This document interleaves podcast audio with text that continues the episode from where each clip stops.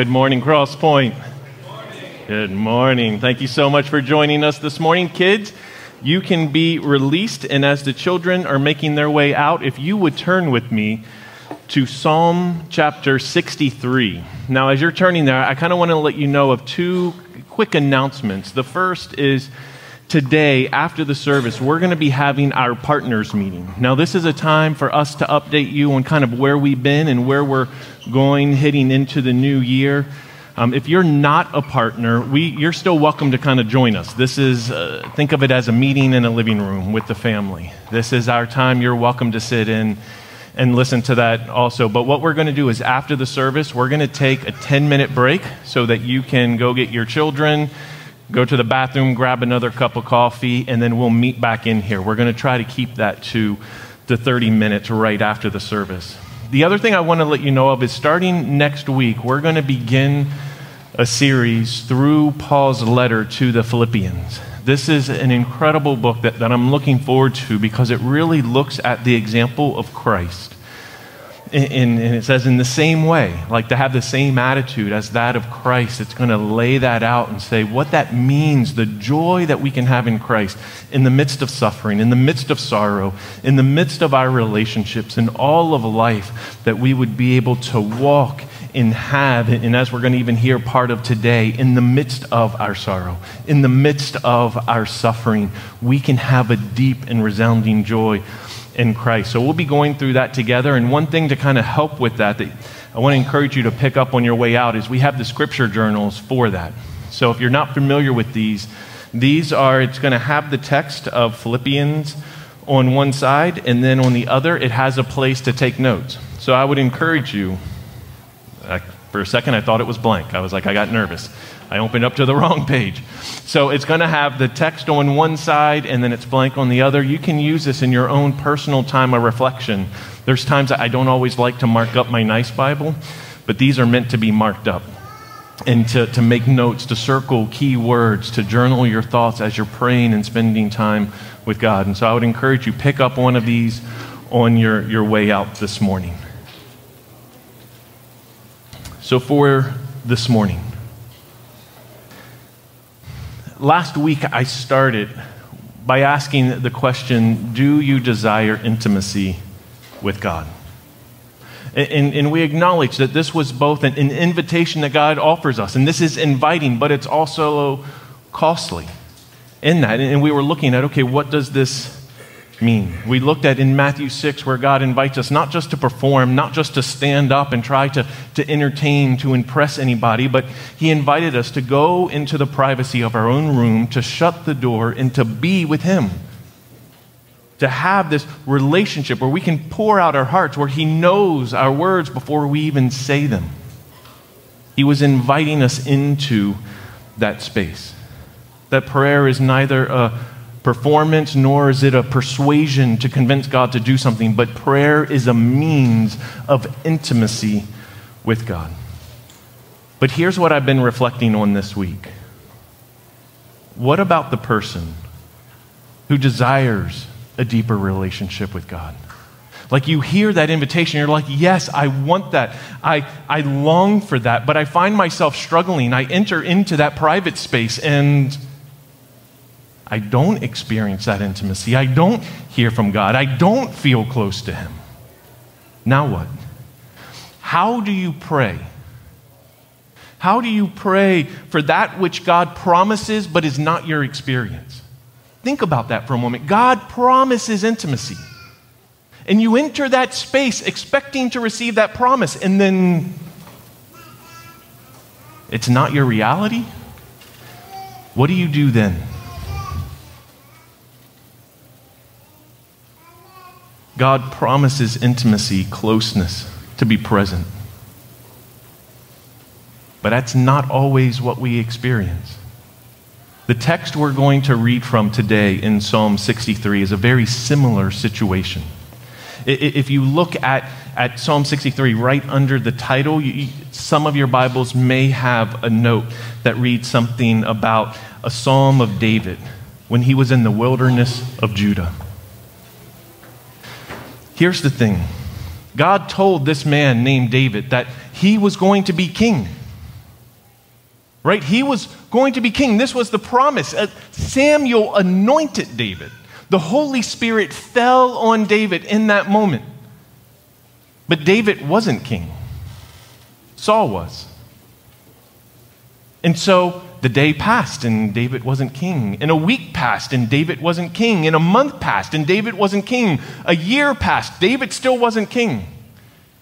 Five years, 10 years. Saul now wants to kill David. 15 years. 20 years, David is not king. But God said he was going to be. But instead of sitting on some cushion on a throne as king over a kingdom, he's hiding in, in, in a cave, clinging to a God who promised something that is not his reality. Do you see the similarity? I want us to hear the words of David this morning, of his prayer to be an example for us when we find ourselves in a spiritual wilderness. David was in a physical wilderness. But when we find ourselves in, in, the spiritual wilderness where it's like, okay, God, you said these things, but I'm not experiencing them, what then? How do we pray when that's our situation? So I want to invite you, stand with me. I want to pray to prepare our hearts for hearing God's word, and then I'll be reading the first eight verses of chapter 63 together. Lord, we need to hear from you this morning. I've been here. As David was in the wilderness, I felt like I've wandered through my own wilderness before and I've cried out, God. And I know that there's people here this morning who feel the same thing, who long for intimacy. They hear the invitation, and yet they do not feel the reality of it. And what then, Lord, would you speak? Would you give us eyes to see, ears to hear, God, what my words cannot do, what persuasion cannot accomplish, but what is possible by the power of the Holy Spirit at work among us? Lord, there is a reality to these words this morning. So, Lord, we come in deep desperation and dependence to see you.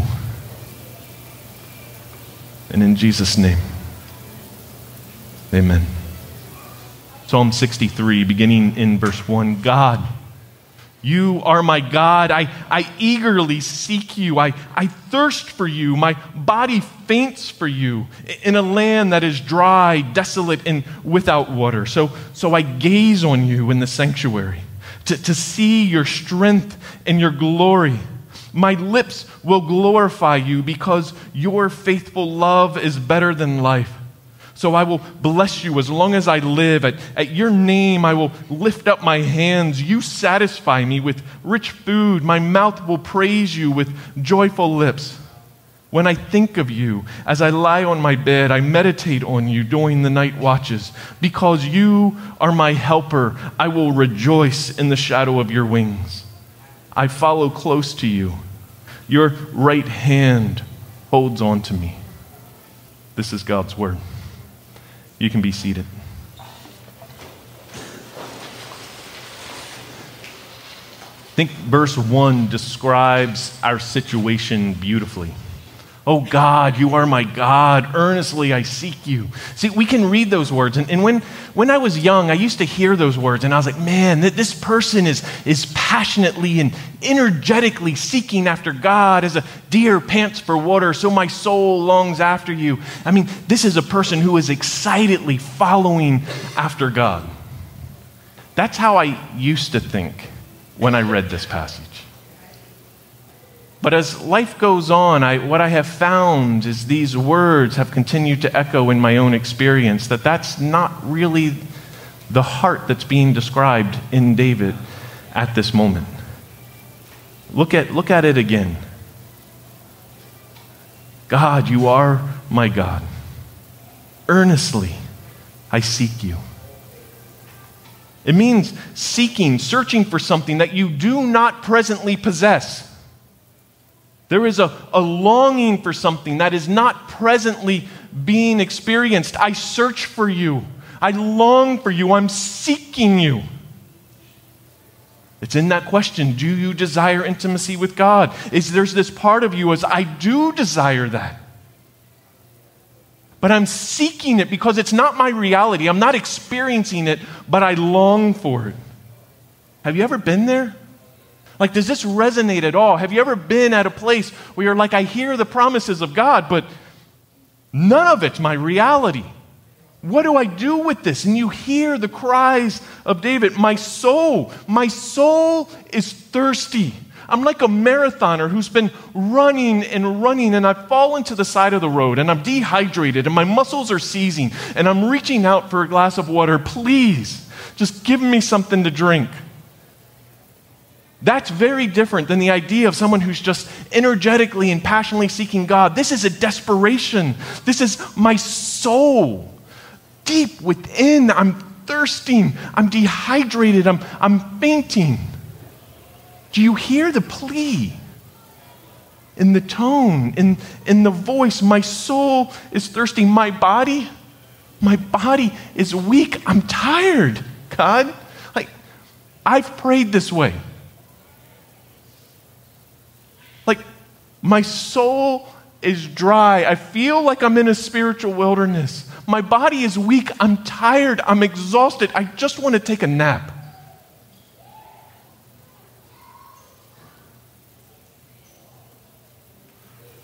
David is not seated on the comfort of a throne that has been promised to him. He is hiding in a cave, fearing for his own life. Saying, God, I'm tired. I thirst for you. I'm seeking you, but are you here in the cave? Are you here in the wilderness? I live in a spiritual desert. This land is dry, it's desolate, it's, it's without water. There's no hope for me outside this cave, God. I'm here. I'm here now, seeking God, my God. But there's nothing out there for me. In a dry soul, there's nothing out there. The land is dry, it's desolate, it's barren. There's no water out there. Where else can I turn but to God? This is the realization of our moment, of our condition. So, what do we do then? I believe this is some of you today. As I've prayed for us, the message of God's invitation for intimacy, I think, can often be received with doubt and condemnation. Because you hear it and you're like, that's beautiful, that's wonderful, I've tried it, it didn't work. And then it leads to doubt, like maybe God isn't trustworthy. Maybe God doesn't keep his promises. Maybe after a year I should just give up, or a decade I should just give up. David, for 20 years, did not yet receive the fruition of what God said was going to happen.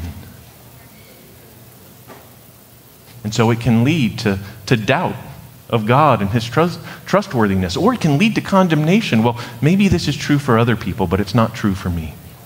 Maybe I'm not worthy. Maybe I'm doing something wrong. Right?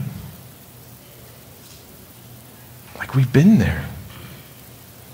How will we respond in that moment? Because this is where I think David's prayer is such a beautiful example for us. God, you're my God. Earnestly, I'm going to seek you. And so in verse 2, he says, So I have looked upon you in the sanctuary, beholding your power in glory. In our moment of a spiritual desert, who do you look for? Who do you seek? Do you seek God? Do you seek comfort? Do you seek distraction? Who do you seek in the moment of your spiritual desperation? Because sometimes I heard someone recently say, you know, the answer isn't difficult, but it's still hard to do.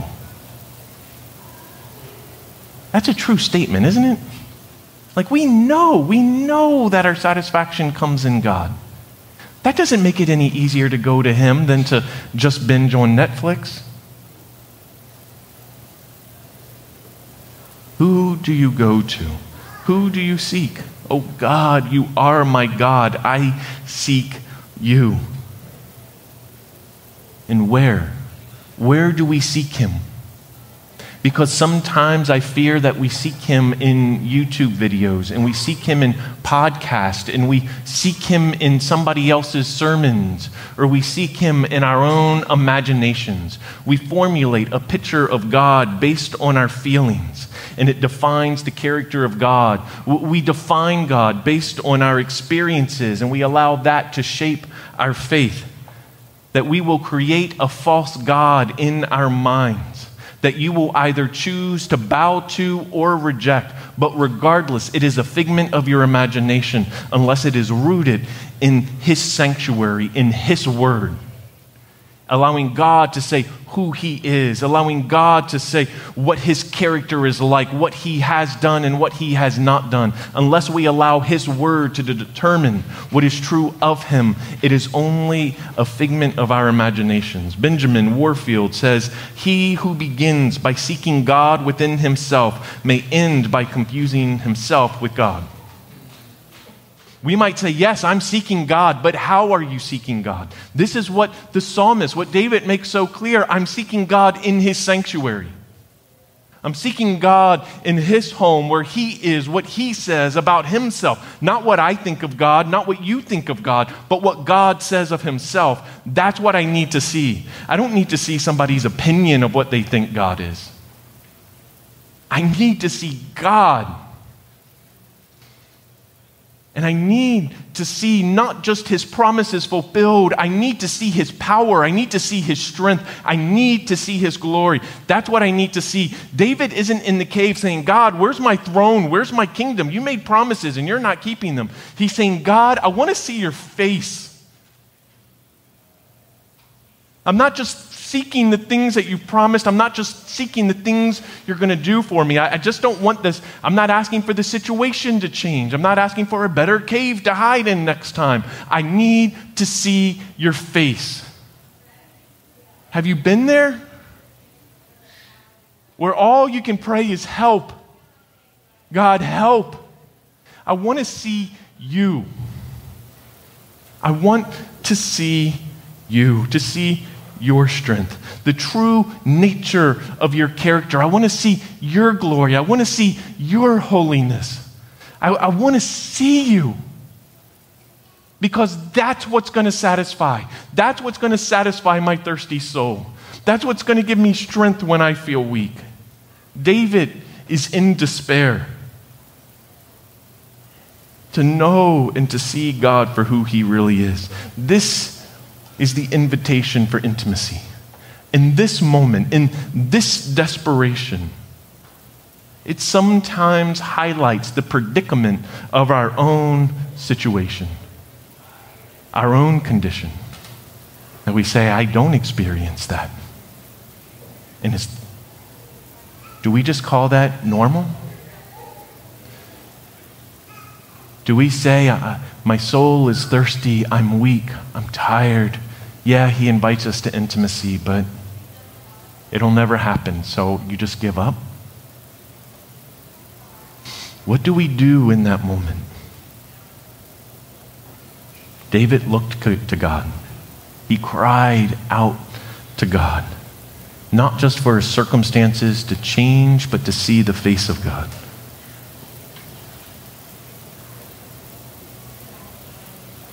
In the reality of God's sanctuary, David saw his true nature, his power, in the strength of God. And here's what happens there's three statements I, I kind of want to highlight for us this morning. There's so much in this passage. But there's three times that, that, that I could discern where it kind of says, Because God, I will.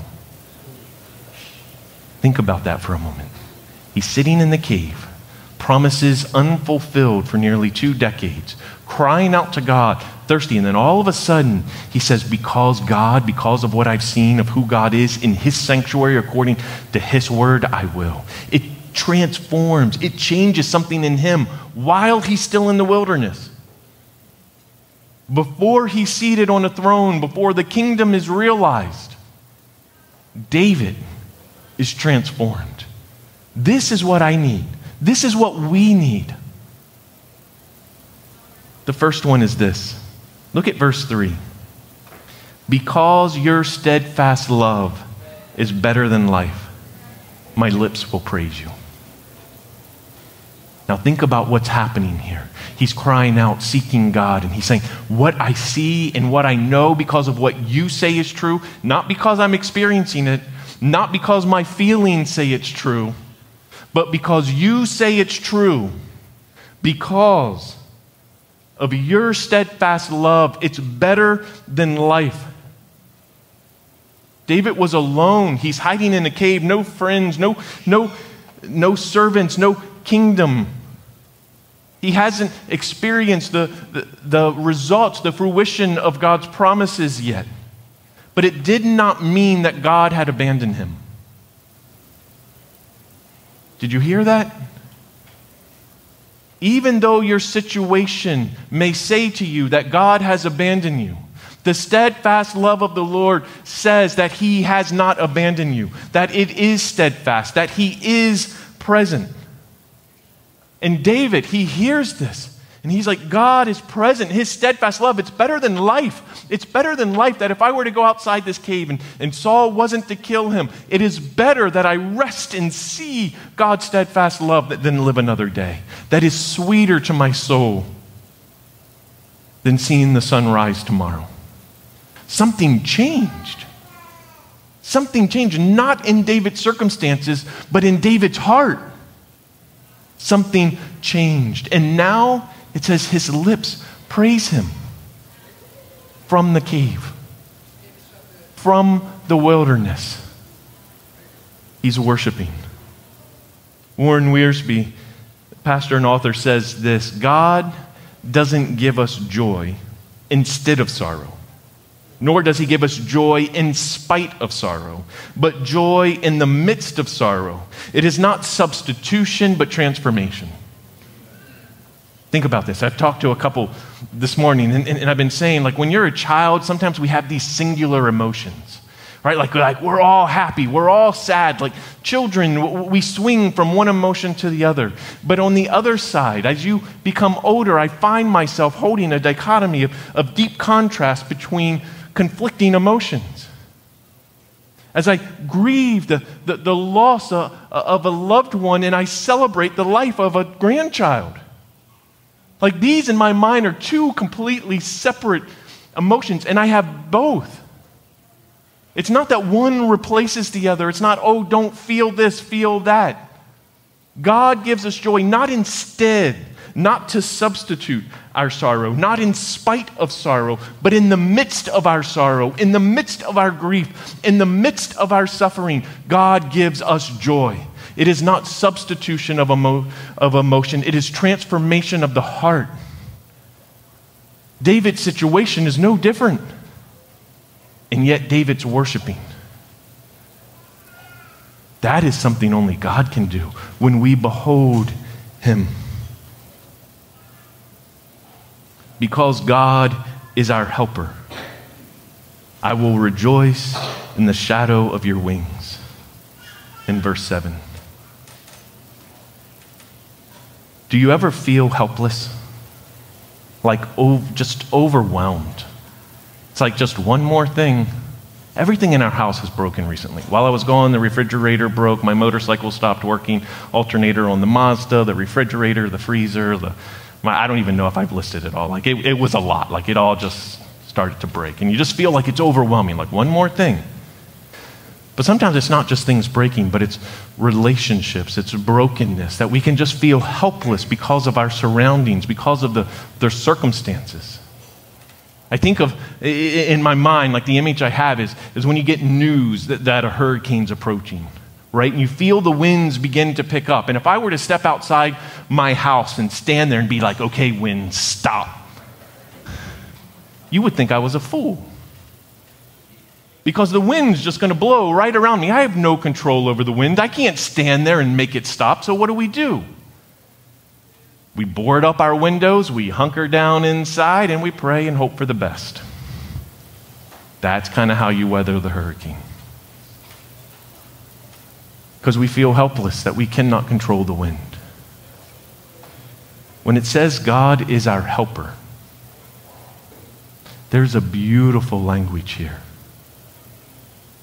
That when we're in despair, when it feels like our world is overwhelming, when it feels like we are helpless, it says God is our helper. And so, so we will hide, we will rejoice in the shadow of his wing. So when you feel helpless, when it feels like the world around you is a desolate, dry place and there's no water out there, and I can't do anything to stop these circumstances from happening, I can't change the reality I'm presently in, what then should I do? And it says, God is the one who puts his arm around us. Like boarding up your windows and hunkering down inside. And it says, and I'm going to tuck myself in close under the protection of his arms and I'm going to rejoice because I'm safe. I'm safe here. It doesn't mean everything's perfect, but I'm safe here. I'm not helpless because God is my helper. Like, this is what I want from my own heart. Because too often we get frantic and we try to control the situation and we try to make everything okay and we try to say, well, maybe if I do this and maybe if I do that. And, and, and, we start to like brainstorm every possibility and every contingency until we come to the realization I have no control. It's like standing in the face of a hurricane holding my hands out. I have no control. But I can tuck myself in the arms of God and find rest in Him and trust in Him as my helper. This is what David saw in God. When he beheld not just the promises of God, but the face of God, he saw in him someone who was trustworthy, someone whose love is steadfast, someone who helps him in circumstances that he has no control over. And he's like, and I'll be safe here.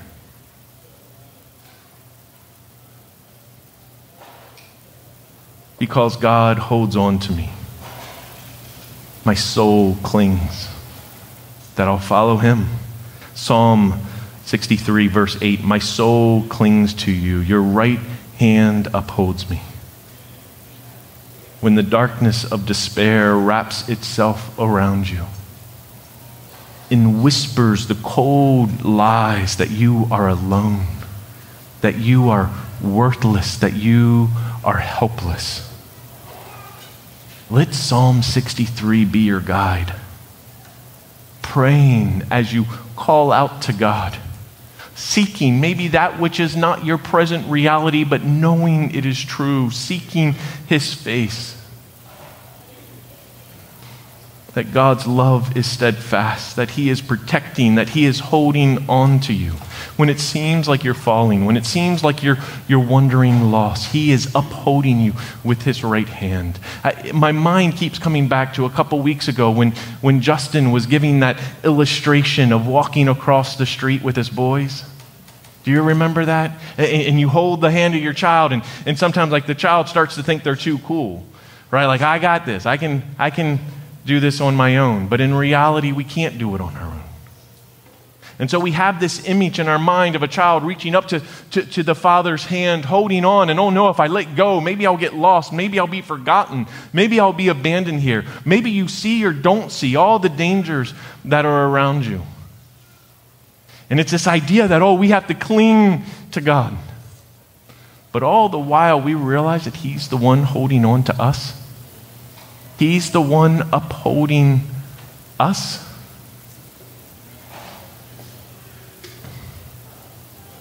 And so our soul clings to him, staying close by his side. And because he's holding on to me, my soul can cling to him. That I can follow him because he's holding on to me. That's what David saw in this moment. This is my prayer. My prayer for us, this, this picture, when I think of this year, when I think about where we're at, when I think about my own heart, like, here's the thing as, as a pastor, as a leader, sometimes I feel like I need to have all the answers. Like, the world would say that, that it is good and right for the pastor to be able to say, okay, church, here's the next mountain we're going to take. And we have some big task that we're going to go and we're going to achieve and we're going to take this city for Jesus. Because that's what he needs from us. Or so we think. And I feel inadequate for that. I can feel like I'm not a good leader. the conviction I have, and that has been reinforced of recent, is actually what I'm called to is to hold our Father's hand. Because that He has a hold of me, and He has a hold of us. And I don't know what the future holds. I don't know what joys await us. I don't know what struggles await us. But I know the Bible says that He's the shepherd and He's the head of His church. And He knows where we're going. And His love is steadfast. And He's our helper. And He's holding on to us. And so the best thing I can do as a leader is to hold tightly to His hand and reach out my hand and said, Would you join? Would you follow? Because He's got us. Because He's holding on. That's the biblical picture, I believe, of what a leader and a shepherd is supposed to be. I don't have all the answers, He does. I don't know what the future holds, but He does. I don't know what great victories He has for us. I don't know where He's leading us, but I want to be faithful that when He steps out, and I think it might be dangerous, that I take that step with Him. And when He says, wait, right here, that I don't run ahead into traffic, but I wait. Because He holds on to us, we follow Him. That's what we're called to as a church. That's what we're called to individually and corporately. But doubts can set in, and condemnation can set in. But to whom will we look? I pray and I invite us, let us fix our eyes on Christ. He is worthy. He is worthy. And we can find shelter in His embrace. Let's pray.